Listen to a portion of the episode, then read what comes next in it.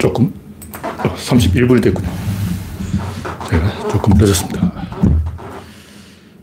열여덟 참깨. 네, 화면이 떴습니다.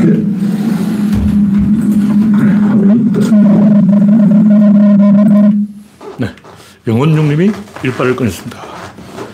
랜디로저님, 박신타마니님, 그레이스방님, 최석열님, 일랑가님, 김병수님, 어서오세요.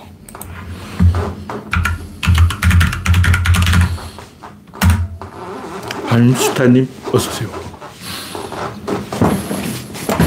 화면에 이상이 있으면 말씀해 주시기 바랍니다. 여러분의 알림과 구독과 좋아요는 큰 힘이 되겠습니다.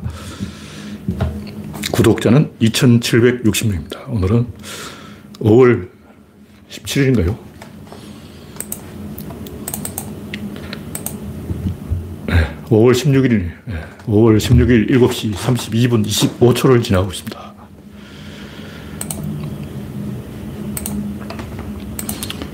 네, 21명. 별님 랜드로지엄 어서오세요.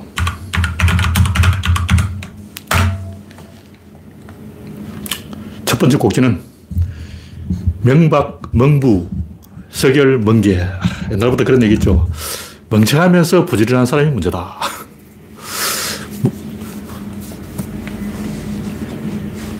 멍청하면서 게으른 게 차라리 낫다. 똑똑하면서 게을러도 문제가 있고, 똑똑하면서 부지런하면 부하들이 애를 먹고, 뭐 그런 얘기가 있어요. 제가 볼 때, 그냥 재미로 하는 얘기지. 이 이야기, 이 포인트는 멍청하면서 부지런한 놈이 제일 나쁜 놈이다. 차라리 게을러져라. 뭐 그런 얘기죠. 되게 시덥지 않은 소리고, 이런 얘기를 너무 진지하게 하면 안 돼요. 멍청한 거야. 그, 그런 얘기 진지하게 하는 사람이 멍청한 거야. 이건 이명박을 씹기 위한 이명박 공격용 유머라고. 다른 사람한테 적용하면 안 돼. 이영수님, 어서오세요. 이명박 한 사람에게만 전매 특허 독점권이 있습니다.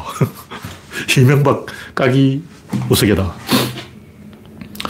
소인배의 특징이 뭐냐면 쓸데없이 실험을 자꾸 해요. 그러니까 잘 모르니까 자기 계획이 없어요. 괜히 찝쩍거려. 이 사람 찝쩍거려, 저 사람 찝쩍거려, 북한도 한번 찝쩍거려보고, 일본도 한번 찝쩍거려보고, 두루 찝쩍거리다가 그 반응을 보고 자기 행동을 결정하려는 그 사람들 애먹이는 거예요. 우리 주변에 그런 인간이 많아. 강용석 같은 인간 말이에요. 괜히 이 인간도 건드리고 저 인간도 건드리고 전여옥도 그렇고. 왜 그러냐? 실험하는 거예요, 실험. 안철수는 하는데 이 소인배는 안철수보다 더 적극적으로 찝쩍거리기를 해요. 괴롭힌단 말이에요. 제가 초등학교 때부터 저를 괴롭히는 인간이 있었는데 또 악플 다는 인간이 있어. 왜 그럴까? 그때 나 괴롭히는 놈들이 아직까지 그러고 있는 거예요. 여기 와서 악플 다는 사람도 있는지 모르겠는데 제가 악플을 안 읽어봅니다. 제가 볼 때는 그때 초등학교 때 나 괴롭힌 사람 지금 또 어디 가서 다른 사람 괴롭히고 거야. 그리고 여기 와서 구조론에 와서 괴롭히는 사람은 다른 데서 괴롭히다가 아 재미없어 김동전이나 괴롭혀보자. 갈아탄 거예요. 갈아탄. 종목 갈아타기. 그렇게 사는 거라고. 그냥 소인배는 외부에서 반응이 안 오면 불안해요. 불안해. 누군가 막 화를 내고 성질을 부리고 북한 땅굴이 발견되고 막 간첩이 돌아다니고 해야 뭐 편안함을 느낀다고. 제가 공포가 뭔가 두려움이 뭔가 연구를 해봤는데 초등학교 때 연구를 해봤어요. 눈을 감고 밤길을 가봤지. 왜 이 밤길이 무서울까? 무서운 이유.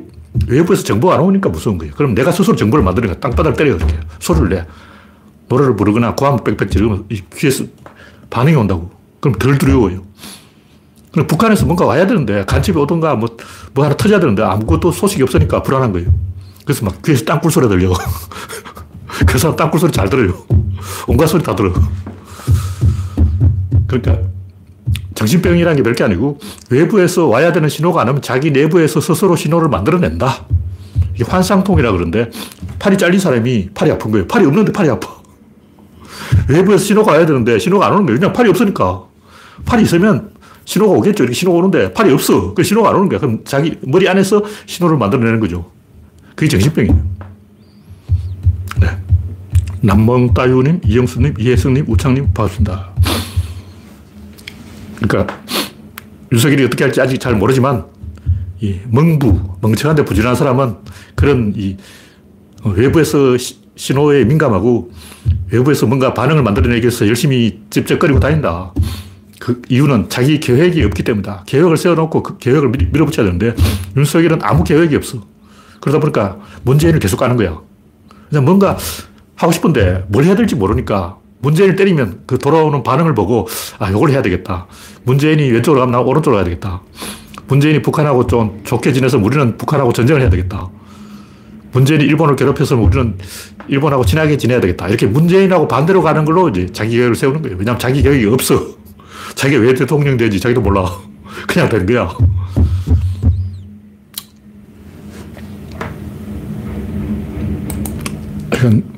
이 인간들이 다 비겁하다는 거예요. 생각을 안 해. 생각하는 사람 저는 본 적이 없어요. 뇌를 사용을 안 해요. 그럼 어떻게 하냐. 호르몬을 반응하는 거예요. 저 여러 번 얘기했지만 루신이 이야기했듯이 개혁 세력이 민주 세력이 집권하면 사방에서 칼이 들어와요. 근데 상해에서 이게 개혁 세력이 손문 이 지휘하는 민주정부에 들어서니까 사방에서 그 비난이 들어오는데 누가 그 총대를 메고 개혁 세력을 공격하냐면 진중권. 그때도 중국에도 상해에도 진중권이 바글바글 했어. 중국 인구가 많으니까 사방이 진중권이야. 뭐 진중권 서민, 진중권 서민, 강준만. 어? 진중권이 중국에 발발한 거야. 루시는 기, 기도 안 차지. 근데 결국 다시 군벌이 지배하게 되니까 싹 죽은 거예요. 조용해. 그래서 역시 중국인들은 역시 우리 어, 짱깨들은 군벌이 지배해야 돼. 짱깨 주제에 뭐 우리가 민주화, 그 당시 전 세계 민주 국가가 미국밖에 없었어요. 미국을 흉내낸다는 게 말이나 되나. 우린 중국인답게 어, 만주의 마적, 군벌, 청나라 이런 오랑캐들한테 칼을 맞아야 정신 차리지. 어, 우리 한족들이 뭐 해보겠다고 어, 민주주의 조, 좋아하네. 민주주의 절대 안 돼! 그렇게 된 거예요. 지금도 그러고 있어. 왜 중국이 공산화 돼버리나? 그때 손문 밑에서 해보니까 안 돼. 그래서 역시 우리 중국인 놈들은 되는 게 없어. 그거예요. 해보니까 안 되니까 안 하는 거야. 지금 똑같아. 우리나라 똑같아. 그때 그 중국인들의 좌절, 지금 한국인들의 좌절 똑같은 거예요. 사람이 사는 세상, 사람이 살자. 사람 위주로 해보자. 안 돼. 왜냐? 지식인이 말을 안 듣거든. 이 민주 세력이라는 건 전부 지식인인데 지식인들이 지식인 말을 안 들어요. 제일 지식인을 싫어하는 게 지식인이에요. 진보를 제일 혐오하는 게 누구냐? 지식인이죠. 왜냐? 호르몬이, 아까 얘기했듯이 뇌를 사용 안 해. 그냥 호르몬인 거예요. 같은 지식인 중에 누군가 벼슬 하고 막 장관 되고 하니까 배가 아픈 거지. 조국이 장관 했다고 저 새끼는 얼굴도 잘생겼고 장가도 잘 갔는데 장관까지 나는 일본인하고 결혼해가지고 기레기 아빠가 돼가지고 어, 부인하고는 10년째 못 만나고 있고 자식들은 다 독일에 가 있고 혼자 고아가 돼가지고 지금 어, 못생겨가지고 사방에서 어, 비교가 되는 거예요. 조국하고 진중을 자기 딱 비교해보니까 조국은 나보다 잘난 게 하나도 없는데 부인도 잘났고 학벌도 좋고 집안도 빵빵하고 얼굴도 잘생겼고 팔방미인이야. 그 진중권 자기 생각해보니까 뭐 자식 놈을 다 독일로 튀어버렸고 뭐 마누라 일본 독일, 독일 가서 오지도 않고 뭐 이상가족이 되어버렸어. 화가 나는 거죠. 그러니까 그 화풀이를 조국한테 한다고. 그게 청나라 때 중화민국이 처음 생겼을 때 손문이 어, 중화민국을 만들었을 때 일어난 일이에요. 지금이나 그때나 똑같아. 인간들 수준이 그밖에 안 된다는 거죠. 지금 똑같아요. 윤석열한테는 다 기레기들이 살랑, 살랑 꼬리를 치는 거예요. 문재인은 잡아먹을 듯이 하다가 왜 윤석열 할 때 그럴까? 원래 인간이 그렇습니다. 다시 말해서 뭐 띠려서 그런 게 아니고 머리가 나빠서 그런 게 아니고 IQ가 떨어져서 그런 게 아니고 그 사람 다 똑똑한 사람들이에요. 나름 서울대 나왔고 천재더라고. 응. 다 서울대 나왔고 하버드 나온 사람이야. 강정수도 하버드 나왔어. 머리 좋아. 그런 놈들이 그런 비겁한 짓을 하는 이유는 호르몬 때문이지 다른 이유가 없다. 공자 선생이 걷기 복례를 하라. 이 걷기라는 게 호르몬을 이기라는 거예요. 이성으로 호르몬을 이겨야 되는데 대부분 뭐 호르몬을 따라간다고. 왜냐? 비겁하니까. 그게 비겁한 거예요.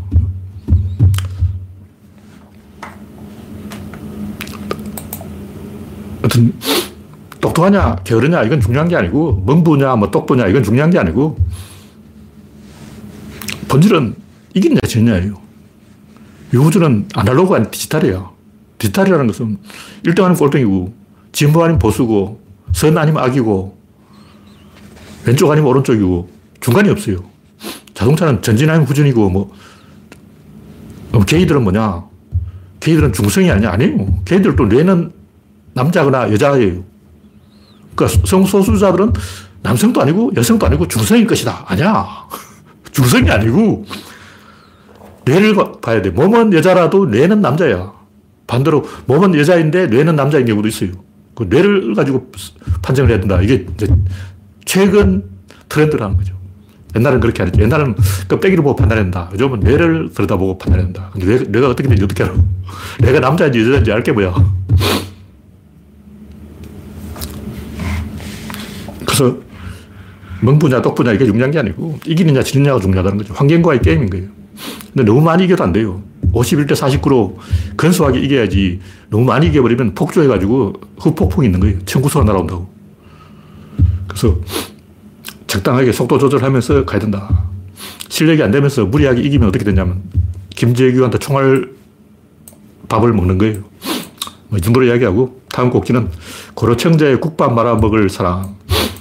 박물관에서 만찬을 한다 그러는데 청와대를 개방해버려서 이제 만찬 장소가 없어서 어. 청와대에서 만찬을 해야 되는데 만찬할 데가 없어서 박물관에서 하겠다. 옛날에 이명박 시절에 김윤옥이 박물관에서 만찬하다가 욕을 얻어 쳐먹었는데 후진국이냐? 아프리카냐? 이디오피아도 그런 식으로 안 해요. 이디오피아, 이디오피아도 박물관에서 만찬 안 해. 그래서 윤석열은 박물관에서 한다 그러는데 이제는 잔디밭에서 정상회담을 하자. 이러고 있어요. 잔디밭에서 정상회담을 북한이 이제 실제 건드려 본다고.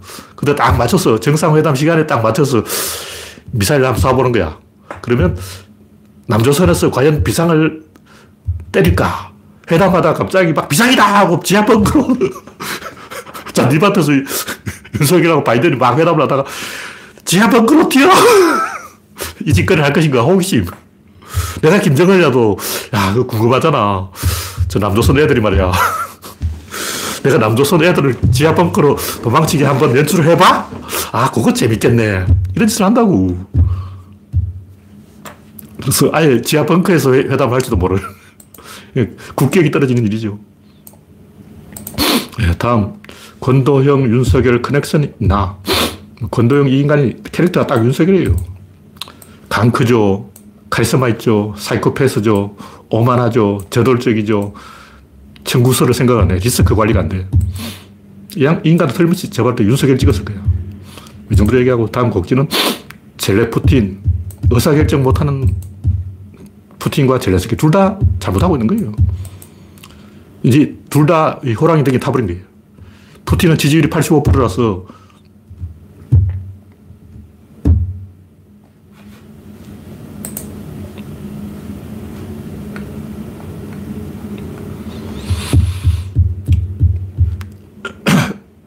전쟁을 중단할 수 없고 젤렌스키는 자기들 이기고 있기 때문에 전쟁을 중단할 수 없어요. 그냥 전쟁을 중단하면 서방이 무기를 주기로 했다가 그걸 취소해버릴 거 아니야. 대포를 막 싣고 기차로 실어 나르고 있는데 어, 젤렌스키가 전쟁을 중단했대. 그러면 도로 빠꾸 대포 싣고 폴란드에서 지금 우크라이나 국경을 향해 달려가던 기차가 빠꾸 한다고. 그걸 참을 수 없잖아. 그러니까 우크라이나는 지금 전쟁을 중단할 수 있는 그런 구조가 아니에요. 이 정말 휴전을 하고 싶었으면 푸틴이 키이우를 포위해놓고 그 상태에서 휴전을 하자 그래. 근데 키이우를 딱 풀어주니까 바로 기고만장해서 우크라이나 사람들이 기가 살아서 전장에서 일선에서는 병사들이 죽거나 말거나 때까지 싸우자 이러고 있는 거예요. 왜냐면 자기는 안 죽으니까. 자기 지하 벙커에 딱 숨어 있어. 알고 보니까 우크라이나에 벙커가 엄청 많아요. 옛날 그 2차 대전 때의 격전지였기 때문에 러시아에서 옛날부터 핵전쟁을 한다고 벙커를 많이 만들어 놨어요. 왜냐면 핵이 옛날에 다 우크라이나에 있었어. 러시아 핵이 우크라이나에 다 있었기 때문에 벙커가 그만큼 많은 거예요. 근데 옛날부터 전쟁을 시작을 해놓고 끝을 못 냈어요. 뭐 일본도 그렇고 히틀러도 그렇고 무솔리니도 그렇고 다 그래. 근데 제가 하는 얘기지만 전쟁 무조건 공격이 지는 거예요. 그걸 전 인류가 이걸 알아야 돼.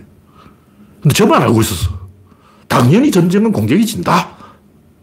전 그렇게 생각했는데 알고 보니까 저 혼자만 그렇게 생각하고 다른 사람은 그렇게 생각 안 하고 있는 거예요. 하나하나 다 따져보라고. 공격이 이긴 전쟁 있냐? 없어요.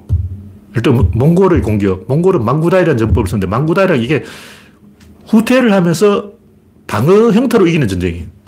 그냥 처음에 공격을 해. 공격하면 적군이 마중을 나온다고. 지는 척하고 후퇴를 하는 거야. 자기들이 이기는 지역까지 후퇴를 해. 그래서 자기들이 이기는 지역까지 후퇴해서 방어 형태로 반격을 하는 거예요. 그게 망구다이야. 정면으로 공격하면 어떻게 되냐. 천하의 몽골군도 양양성에서 6년 동안 못 이겼어요.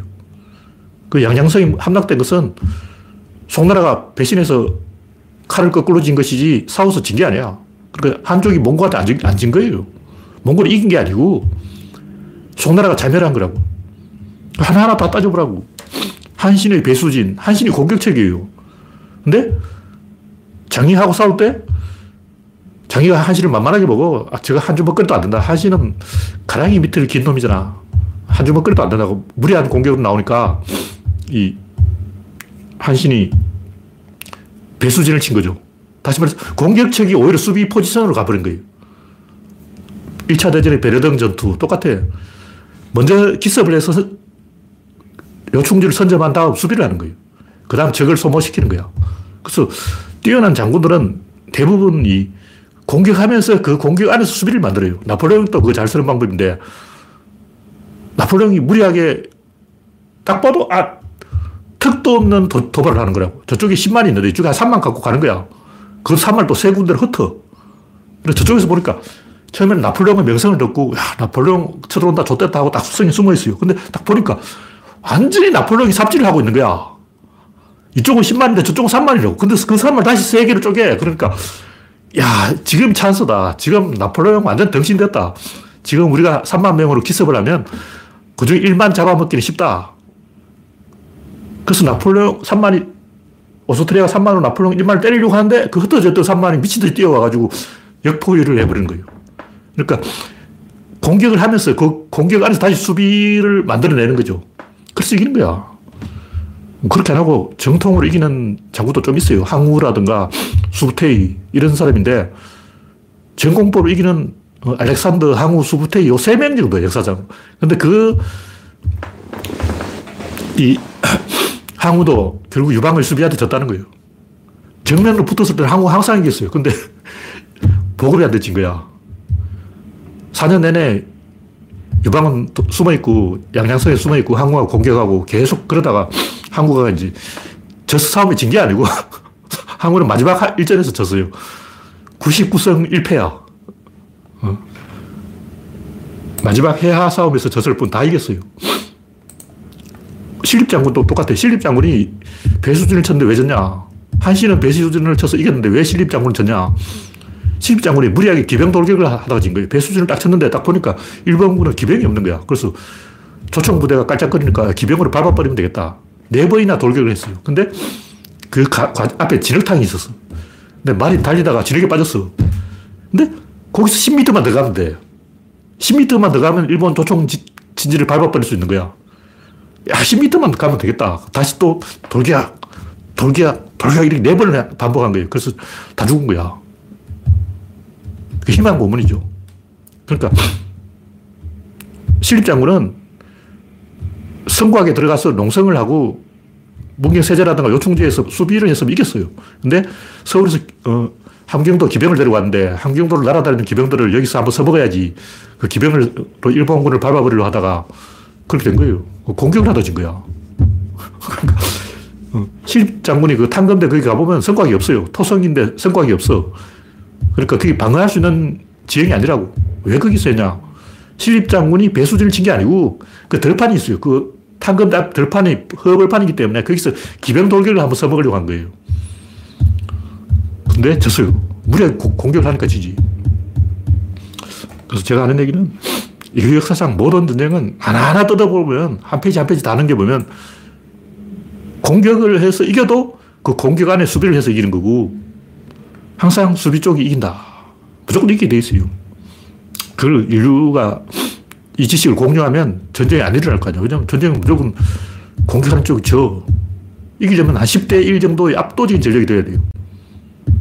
그리고 명분이 있어야 돼요. 명분도 있고, 적의 내부 분열, 압도적인 전력이 3박자가 맞아야 돼요. 그 중에 하나만 틀어줘도 공격이 실패하는 거예요. 네, 다음 곡지는 이건의 경우.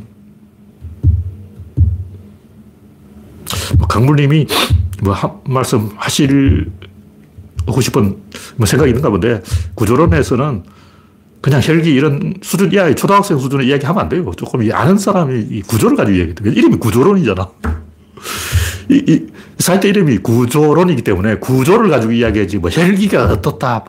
어, 인간이 원래 짐승만 또 못하다. 이런 거는 그냥 초등학생들이 그냥 집에서 농담 따먹게 할 때 하는 얘기고 틀린 말은 아니에요. 인간이 그렇죠. 인간이 다 수준이 한데 여기서는 구조를 가지고 이야기하자. 그런 얘기죠. 예, 다음 꼭지는 아까 제가 얘기했듯이 전쟁은 수비가 되어 있다. 이 구조예요. 구조적으로 그런 거예요. 수비가 용감한 게 아니고 지금 이 밀떡들 보면 유튜버 보면 군사 유튜버 보면 전부 뭐 우크라이나는 용감하고 러시아는 비겁하다. 개코나 그러려는 전혀 아니에요. 용감하긴 똑같아. 공격하는 게 원래 어려운 거예요. 공격은 낙하산 부대를 투입하고 간첩을 보내고 통신선을 절단하고 항공기가 지원하고 대포가 지원하고 사방이 맞아 떨어져야 되는데 러시아군 하는 거 보면 아무 생각 없이 그냥 가는 거야. 그냥 장갑차 전체 가는 거야. 항공 지원은 뭐 하고 야포는 뭘 하고 공수부대는 뭘 하고 매복은 안 하고 와, 지금 러시아군 전쟁하는 거가 완전 초등학생 초등학생. 공격은 진짜 어려운 거예요. 재병 합동이 돼야 되는데 지금 러시아군 공격하는 거 보면 재병 합동이 된다는 근거가 하나도 없어. 그 증거가 안 보는 거야. 사이트 아무리 봐도 재병 합동이 안 보여. 공격은 원래 어려운 겁니다. 이건의 경우. 제가 이건 자꾸 이야기하는 이유가 저도 옛날에 이거를 많이 비판했는데 잘못하면 비판하고 잘하면 칭찬했는데 한국 사람이 한 번 꽂히면 죽을 때까지 욕하는 거예요. 그러니까 감정적으로 대응한다는 거죠. 왜 그러냐. 검찰 개혁을 왜 해야 되냐. 똑같은 거예요. 수사권을 주고 수사를 하는 사람이 기소까지 하면 자별경감이 돼가지고 죽을 때까지 장발장하고 인생 승부를 건다고. 그러니까 내가 수사관인데 장발장 저 새끼 도둑놈이잖아. 딱 봐도 그 은초 때 훔친 거지, 그 뭐. 장발장, 아니, 자별경감이 틀린 게 아니야. 장발장 도둑질 한 게 맞고, 은초 때 훔친 게 맞고, 나쁜 놈 맞아요. 죽여야지. 근데 현대의 사법제도라는 것은 증거 위주로 가기 때문에 죽일 놈이라고 꼭 죽인다는 법이 없어요. 죽일 놈이라고 죽이는 게 아니야. 증거가 있으면 죽이는 거예요. 근데 딱 봐도 저 새끼는 나쁜 놈이다. 근데 내 머리 꼭지 올려면 돌아버린 거예요. 홍준표. 여운아는 조폭 출신이기 때문에 주차장에서 보니까 조폭들이 여운아한테 막 형님 하고 고개 숙이고 조폭식 인사를 하는 거예요. 딱 봐도 조폭이네. 딱 걸렸네. 범죄를 안 저질러. 근데 딱 봐도 조폭인데 범죄가 없다. 그럼 수사를 해야 되냐 말아야 되냐. 정부에서도 범죄와의 전쟁하고 수사하라 그러니까 해야죠. 조폭 아니라도 넌 조폭이야. 왜냐? 딱 걸렸잖아. 내 현장에서 눈, 내 눈으로 딱 봤는데 형님 하던 이게 조폭 행동 아니야. 조폭 짓을 하니까 조폭이지. 죄가 없어도 잡아넣어버린 거예요. 그게 홍준표라고. 그렇게 돼버린 거예요. 왜냐하면 여운왕과 홍준표 1대1 승부가 돼버린 거예요. 식당에서 홍준표가 밥을 딱 먹고 있는데 여운왕이 저 맞, 저쪽에서 밥, 같이 밥을 먹고 있는 거야. 근데 와서 인사를 해야지. 인사도 안 하고. 원래 지방에서 그, 그 검사는 유지예 유지. 서울에서 유지가 내려왔는데, 음, 김건희가 아니고 유, 유지인데, 조폭이 인사도 안 하고 용서할 수 없다 이렇게 되는 거죠. 실제 범죄를 저질렀냐 안 저질렀냐 여기 관심 없어. 저놈 죽여야 되겠다고 마음먹으면 죽을 때까지 물고 늘어져요. 그래서 이재명 물고 늘어진 사람도 5년 전에 이재명이 잘못했다고 아직까지 물고 늘어지고 똥파리들. 조국 미워하는 사람도 이유도 없이 미워해. 그냥 한번 찍힌 거야. 여러 번 얘기했지만 싸움, 그, 쪼이는 닭이 있어요. 한 번 쪼이면 계속 쪼여. 상어가 물어 뜯는 데는 이유가 없어요. 그냥 물어 뜯는 거야. 왜냐면 상어니까. 그래서 검찰개혁을 해야 되는 이유가 인간은 한 번이 승부가 걸리면 절대 포기를 안 해요. 이건이 잘못할 때는 비판하고 잘할 때는 칭찬해야 되는데 지금 잘하고 있으니까 칭찬하는 게 맞죠. 근데 턱도 없이 어, 그냥 이건이 그 일생의 원수가 되는 것처럼 막 죽이지 못해서 안달난 인간이 잔뜩이야, 잔뜩. 한놈 찍어가지고 막 어, 죽을 때까지 물고 늘어지는 거야. 그렇게 비이성적으로 행동한다고. 그 대표적인 한강 의대생 사건, 타블로 사건, 타진요 사건, 와피컴도 똑같아요. 자기가 이 타진요 같은 애를 미국에서 봤어. 그런 인간 봤다고. 어, 똑같네. 찍은 거예요. 근데 한 번 찍으면 죽을 때까지 거짓한다고. 정성 카지노에 가는 거하고 똑같은 거예요. 정성 카지노 거기 왜 가냐고. 한번 필이 온 거야. 필이 와서 호르몬이 딱 나왔다고. 엔트로, 아드레날린 나온다고. 이제 아드레날린이 나왔기 때문에 이제부터 이제 인간이 아니라 짐승이 되어버린 거예요. 와피컴저나 똥파리들이나 이건 죽이기 하는 사람들이나 조국 죽이기 하는 사람들이나 한동훈이나 똑같아요. 인간은 원래 그렇게 합니다.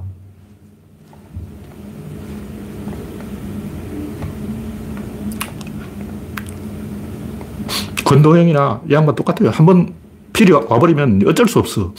우리가 생각하면 뭐 생각을 하고 할 것 같지만 안 그래요. 진중권이 생각을 하든가 안 해요. 늑대에 쫓기는 사슴 생각 안 해요. 왜냐면 뒤에서 늑대가 쫓아오는데 무슨 생각을 해.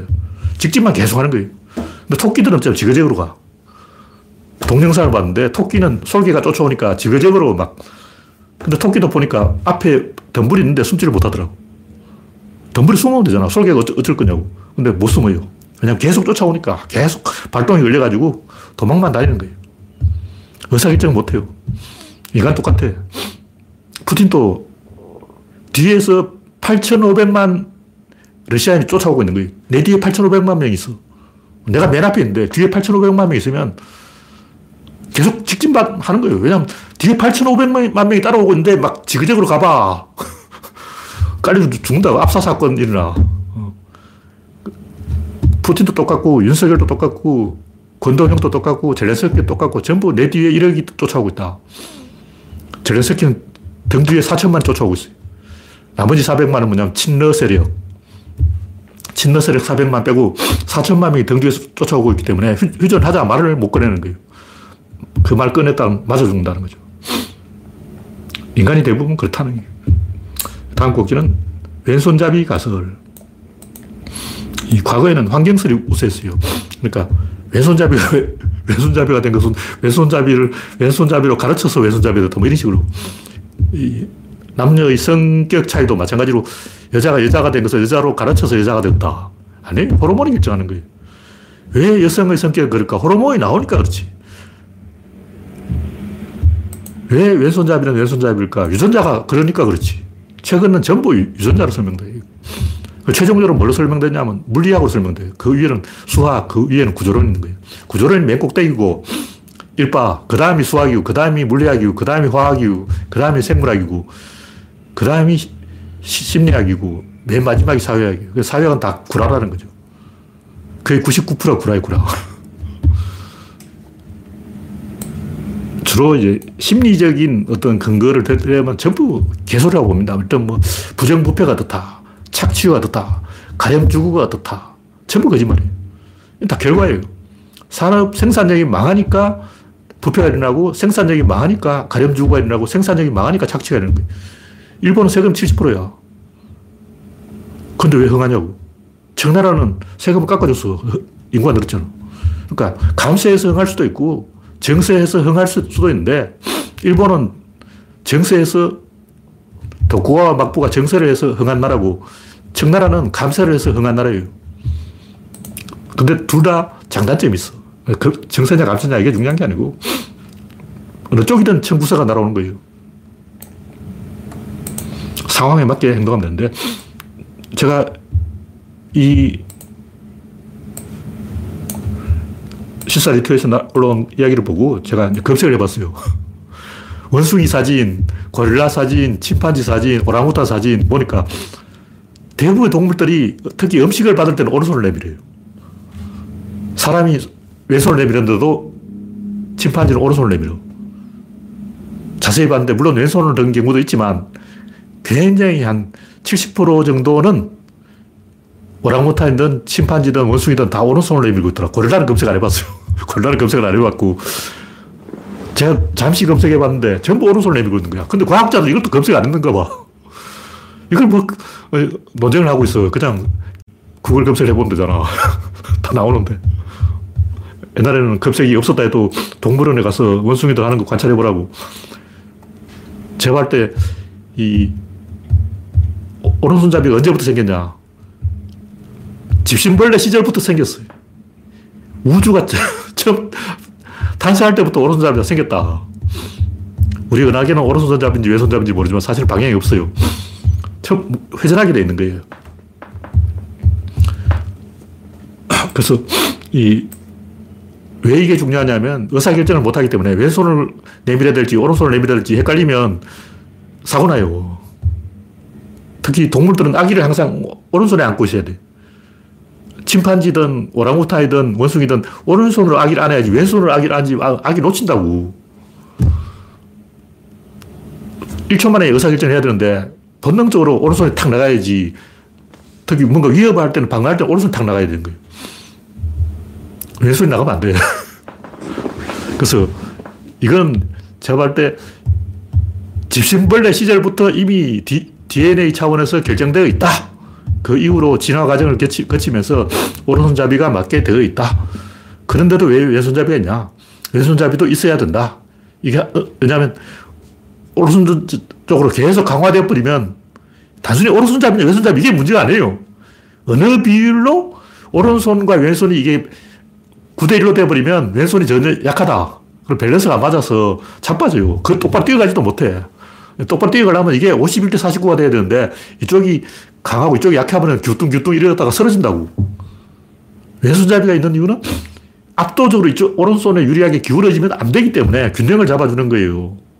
그래서 호르몬이 유전자에서 오른손잡이, 왼손잡이 결정하는 유전자가 수백 개 있을 건데 그 중에 오른손 쪽을 강화시키는 유전자가 훨씬 많고 왼손을 강화시키는 유전자는 적은데 이게 압도적으로 오른손만 선택하게 하면 왼손을 사용 안 하게 되면 제대로 걷지도 못하고 중심도 못하고 일어서지도 못하고 자빠지는 거예요. 그래서 51대 49로 아주 근소하게 약간 오른쪽이 우세해야 됩니다.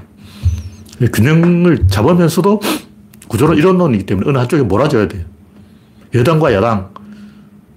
100% 여당이 먹어버리고 야당은 영대버리고 일본 돼버리잖아. 일본이 왜 망하겠냐고.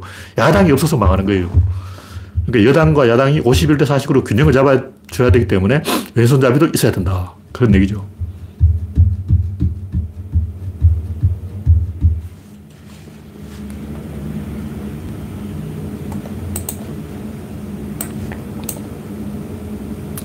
그래서 제가 이런 얘기를 하는 이유는 이 왼손잡이, 오른손잡이 이거는 그냥 구글 검색만 해보면 유튜브 사진만 쭉 봐도 100% 어, 이거 알 수가 있고 인간만 그런 게 아니라 오랑우탄도 그렇고 침판지도 그렇고 구석기지도 뭐 집신벌레도 그런데 어, 이걸 가지고 과학자들이 아직까지 토론하고 있다는 것은 특히 이 남성과 여성의 성격 문제를 가지고 뭐 여성은 만들어진다 그러고 개소리하는 이유는 인간들이 생각을 안 하는 거야. 이 머리를 사용 안 해. 좀 보라고. 그냥 검색해봐. 검색도 안 하는 거야, 인간들이. 어, 그런 인간들이 과학자라는 타이틀 달고 어, 대학교에서 강의를 하고 있다고. 아, IQ가 0이에요. 이 정도로 이야기하고 다음 곡지는 위기의 본질. 인류 문명은 의외로 허술한 기반 위에 서 있다. 뭐냐면 인간들이 모든 것이 출발점이 생각인데 그 생각의 첫 단추를 깨는 시작점이 없다는 거예요. 굳이 말하면 원자론, 이데아론, 유클리드의 원론, 아리스토텔레스의 시학. 시학이 중요한 이유는 시학이 일치를 다루기 때문에 이게 굉장히 중요한 거예요. 제가 볼때이 시학에서 말하는 일치, 이 일치가 원자론하고 똑같은 정도의 비중을 가지는 거예요. 삼일치는 개소리고 그냥 일치, 사건 일치. 최종적으로 뉴턴 역학, 다섯 개까지가 인류 문명을 떠받치는 5대 기둥인 거예요. 뉴턴 역학 중에서는 관성의 법칙이 일빠고 나머지는 그냥 쓰레기야. 그냥 관성의 법칙을 해설하는 거예요. 그러니까 관성의 법칙, 일치의 법칙, 유클리드의 원론, 이데아론, 원자론 요 다섯 개가 요 다섯 개의 공통점이 있어요. 공통점이 뭐냐면 일치를 이야기하고 있는 거예요. 원자, 원자는 쪼개지지 않는다. 이건 개소리고 쪼개집니다. 쪼개지지 않는 원자는 없어요. 쪼개지지 않는다는 말이 나오는 게 뭐냐면 이건 일치를 이야기하려는데 그 일치를 표현할 단어가 없으니까 음, 레토릭이 딸려서 그냥 쪼개지지 않는다. 개소리를 한 거죠. 이데아도 마찬가지예요. 이데아는 뭐냐면 원자는 딱딱한 거야. 좀 말랑말랑한 걸로 이야기하자. 그게 이데아야. 딱딱한 걸 가지고 우주를 만든다가 좀 이상하잖아. 탈레스 아저씨도 이 우주가 물로 만들어져 있다는데 물은 물렁한 거라고. 이 우주가 좀 말랑말랑한 걸로 만들어져야지. 어, 그 어떻게 보면 이데아론이 더 맞아요. 최근에 나온 그, 음, 이 우주가 시뮬레이션이다. 아까 얘기했듯이 이 우주는 아날로그가 아니라 디지털이다라는 의견이 나오고 있는데 이 쪽으로 계속 밀어붙이면 이 우주는 물질이 아니고 시뮬레이션이다. 이런 결론이 나와버려요. 그러면 이데아론이 맞잖아! 플라톤 형님 옳았어! 와, 데모크리토스가 틀렸어. 플라톤 최고야! 이렇게 되는 거예요. 아직 플라톤도 뒷맛이 조금 남아있다고. 제가 하는 얘기는 이 데모크리토스와 플라톤과 유클리드와 아리스토텔레스와 뉴턴의 다섯 가지를 관통하는 한계, 그걸 찾아보자는 거예요. 그게 구조예요. 이 다섯 개가 별개의 이야기처럼 보이지만 딱 하나의 소실점에 모인다는 거죠. 그 뭐냐. 연결이에요, 연결. 이 다섯 가지 다 어떤 연결을 이야기하고 있는 거예요. 근데 인간은 뭘로 연결하냐? 도구로 연결해요. 도구 중에 제일 센 게 뭐냐? 언어라는 거죠. 모든 것을 출발점이 인간의 언어인데 이 언어가 제대로 되어 있냐? 과연 연결이 되고 있냐? 뭐 사람들이 말하는 걸 들으면 연결을 안 해. 전제 없이 진술한다고. 그냥 하늘이 뭐 푸르다 이렇게 말하면 안 돼요. 하늘은 높고 뭐 바다는 깊다 이렇게 대칭을 시켜서 짝을 지어서 이야기해야 된다고. 주어와 목적의 대칭 이게 언어라는 거죠. 근데 대부분 사람들을 보면 그냥 일방적으로 선언을 하지 이 대칭을 추적을 안 해. 그래서 전제와 진술을 형태로 말하는 사람을 나는 본 적이 없어요. 대표적인 게 위하여라는 거예요. 위하여는 미래인데 미래가 왜 어떤 어, 근거가 되냐고. 이건 1당 1은 2가 안 되는 사람이야. 초, 초딩이나 초딩. 근데 제가 볼때 사람들 앞에서 나와서 뭐 아는 척하고 떠드는 사람들의 99.999%는 이런 기본이 안 돼. 전부 개소리를 하고 있다. 후건이 정권을 결정할 수 없다. 이거 논리학 첫 페이지예요.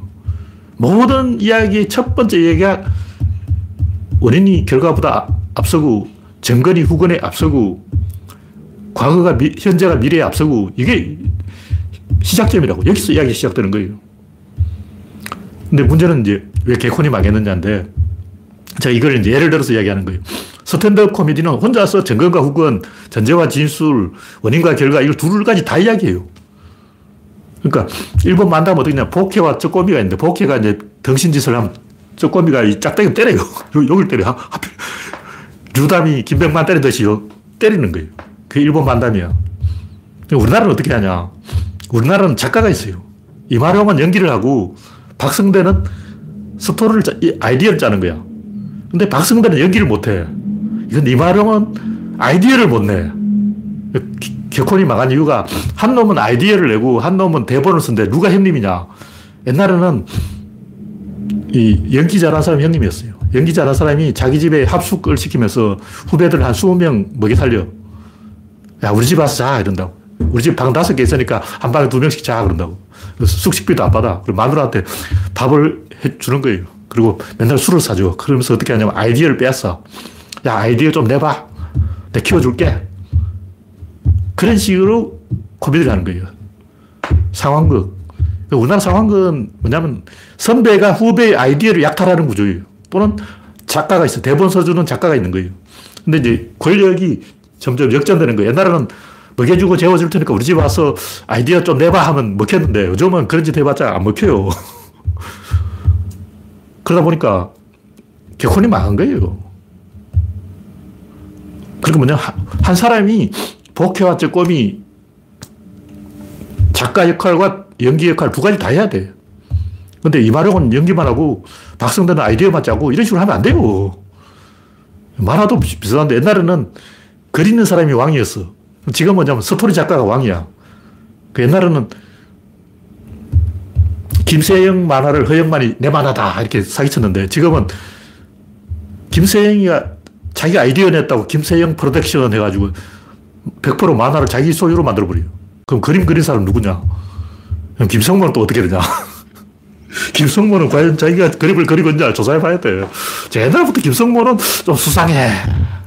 어, 사기치는 것 같아. 딱 봐도 보이잖아. 내, 내 눈은 속일 수 없지. 사기치는 게 다 보여요. 하여튼 이 전제와 진술, 정건과 후건, 원인과 결과가 딱 대칭이 돼야 되는데 그게 없이 그 외부에 있다는 거예요. 그게 뭐냐 하면 아날로그예요. 근데 그게 내부에 있는 것은 디지털이다. 보통 우리가 말하는 아날로그는 그냥 이 바늘이 있으면 아날로그고 숫자로 나오면 디지털이라 그러는데 그게 아니고 과학자들이 연구를 해보니까 이 우주가 디지털이다. 이렇게 결론이 나와버린 거예요.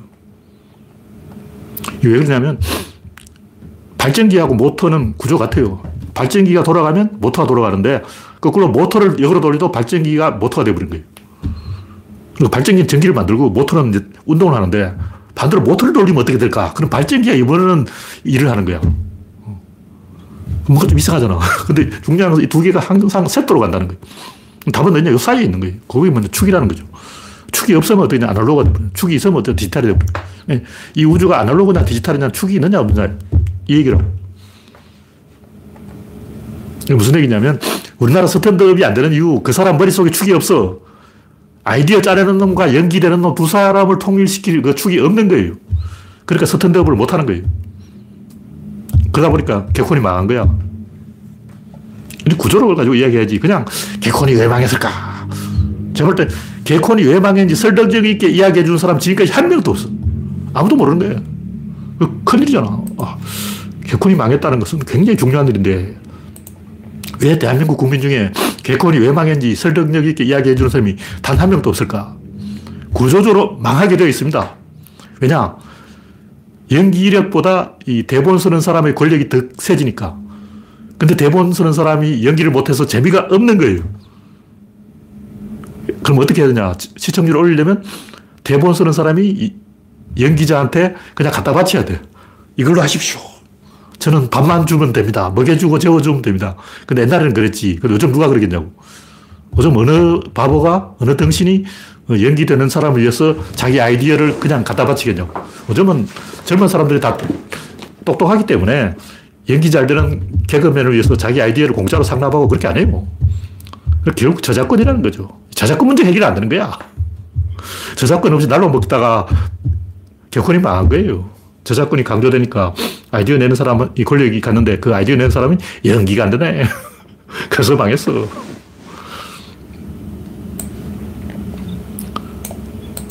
네. 마지막 꼭지는 이 우주는 디지털이다. 이 우주가 디지털로 되어 있다는 건 제가 30년 전부터 했던 이야기인데 최근 제가 검색을 해보니까 아, 나무위키에도 이 우주는 디지털이다 이런 얘기를 써놨어요. 근데 그 디지털이라는 얘기는 보통 우리가 말하는 그런 숫자로 되어 있다 이런 얘기 아니고 이 우주가 입자가 아니라는 얘기예요. 우리는 입자로부터 모든 이야기를 시작하는데 입자로부터 시작되면 여기도 입자가 아니고 여기도 입자가 있으면 요 사이가 아날로그라는 거죠. 이 사이는 연속이야. 근데 천칭저울이라면 어떨까? 천칭저울이라면 요 사이 축이 있어요. 요 둘이 입자인 거예요. 여기도 저울추가 걸려있고 이쪽에는 물체가 걸려있죠. 추 1kg, 이쪽에 물체 1kg, 사이를 왔다 갔다 하는. 근데 요 저울축은 이쪽 아니면 이쪽 어느 한쪽으로 기울어지게 돼 있어요. 그럼 가운데 딱 써버리는 건 뭐냐? 그건 없어. 구조적으로 그렇게 하면 안 돼. 그때는 어떻게 냐면 확률로 조지는 거예요. 그때는 추첨해서 제비 뽑기를 해서 이쪽 아니면 이쪽을 반드시 정합니다. 과학자들이 예, 양자 역학을 연구를 해보니까 양자 단계에서 n 아니면 s 플러스 아니면 마이너스 이걸 반드시 정하더라는 거예요. 플러스 마이너스 그 사이 중간 없어. 그러니까 아까 얘기했듯이 남성 아니면 여성이고 성소수자도 뇌를 조사해보면 남자 뇌냐 여자 뇌냐 이게 나오는 거예요. 다 있어. 그러니까 최대한 쪼개서 소립자보다 더 잘게 쪼개버리면 원자보다 더 작게 힉스 입자보다 더 작게 무한대까지 쪼개버리면 이런 천칭저울이 나옵니다. 그 천칭저울은 축과 대칭으로 되어 있기 때문에 디지털인 거예요. 그 이 얘기가 왜 중요하냐면 인간의 진보라는 것은 도구를 발달시켜 가는 건데 도, 아날로그 도구를 디지털 도구로 만드는 거예요. 꽃갱이를 한다. 꽃갱이는 인간 밖에 있는 거예요. 땅이 있다. 밖에서 때리는 거예요. 이 꽃갱이랑 망치, 칼 밖에 찌르는 거예요. 근데 포도 시스템으로 돌아가면 그 안에서 작업을, 작업을 해요. 트랙터는 안에서 작업한다고. 탈곡기, 탈곡기는 어디서 이 작업을 하냐면 안에서 하는 거예요. 근데 옛날에 손으로 탈곡할 때 이렇게 막 밖에서 이렇게, 잡 당기는 거야. 나, 나락을 손으로 훑어서 밖에서 이렇게 하는 것은 아날로그고 탈곡기 안에서 기계가 맹맹 돌아가면서 내부에서 작업하는 건 디지털이라는 거죠. 여기 중요한 조절 장치가 있어요. 반드시 그걸 조절하는 장치가 있어. 그 안에 어떤 기계든 반드시 조절 장치가 있는데 조절 장치가 없는 건 뭐냐? 그게 아날로그예요. 그 조절 장치가 없는 건 어떻게 조절하냐? 그 인간이 조절하는 거예요. 전기로 낯을 받으러 갈 때는 인간이 그 아저씨가 전기를 막 눌러 이렇게 꽉 누른다고 그러다가 너무 깊다 싶으면 살짝 들어 또 너무 얕으면 살짝 눌러 이렇게 조절을 하는 거예요. 사람이 한다는 거죠. 사람이 핸들을 이렇게 하는 거죠. 인공지능은 어떻게 하냐? 핸들 놔버려. 핸들 놔버리면 지가 알아서 조절한다고. 조절 장치가 내부에 있으면 그게 디지털이고 조절 장치가 바깥에 외부에 있으면 사람이 조절하면 그게 아날로그인 거예요. 근데 우주는 조절 장치가 내부에 있다. 그 내부가 뭐냐? 닫힌 게다. 그것이 구조론의 질이다. 그런 얘기죠. 그래서 보통 이제 남녀에 비유한다면 보통 그러잖아요. 뭐 친구냐, 남자 친구냐, 애인이냐, 남자 사람 친구냐. 여기 알쏭달쏭 하잖아요. 이게 아날로그예요. 근데 결혼해버리면, 이제 부부가 딱 되어버리면 확정이 되어버린 거죠. 이 디지털이라는 거죠. 일단 결혼해버리면 자식이 생겨요. 자식이 엄마, 아빠 부른다고. 그때는 이제 다른 사람 앞에서 뭐 남자 사람 친구 이런 말 못하죠. 자식이 있는데. 자식이 엄마야, 아빠야 그러고 따지는데.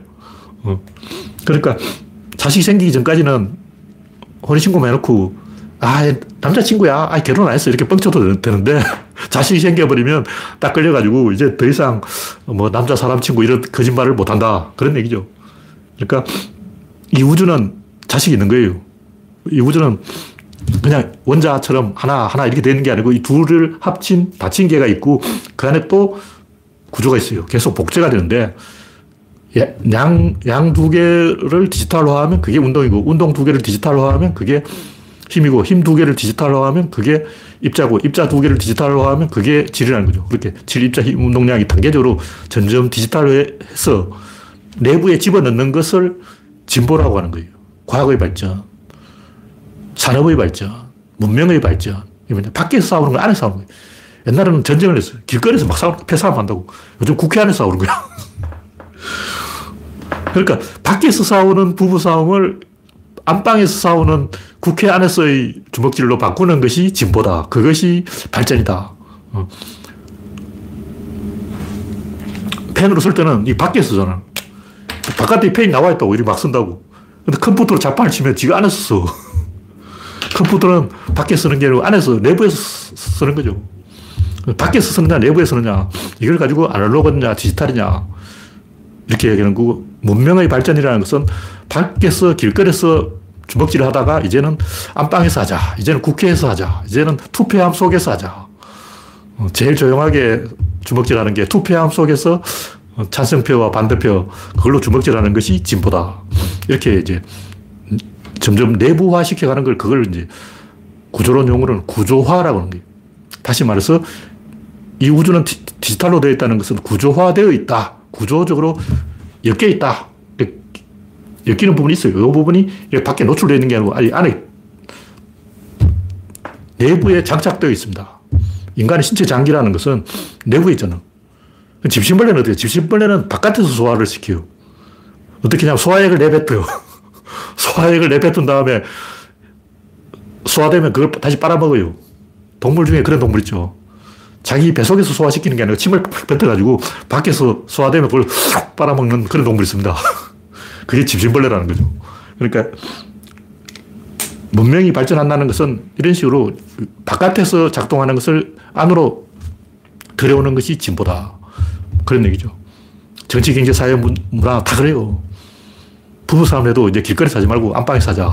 그런 얘기죠.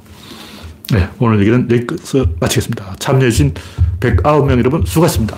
감사합니다.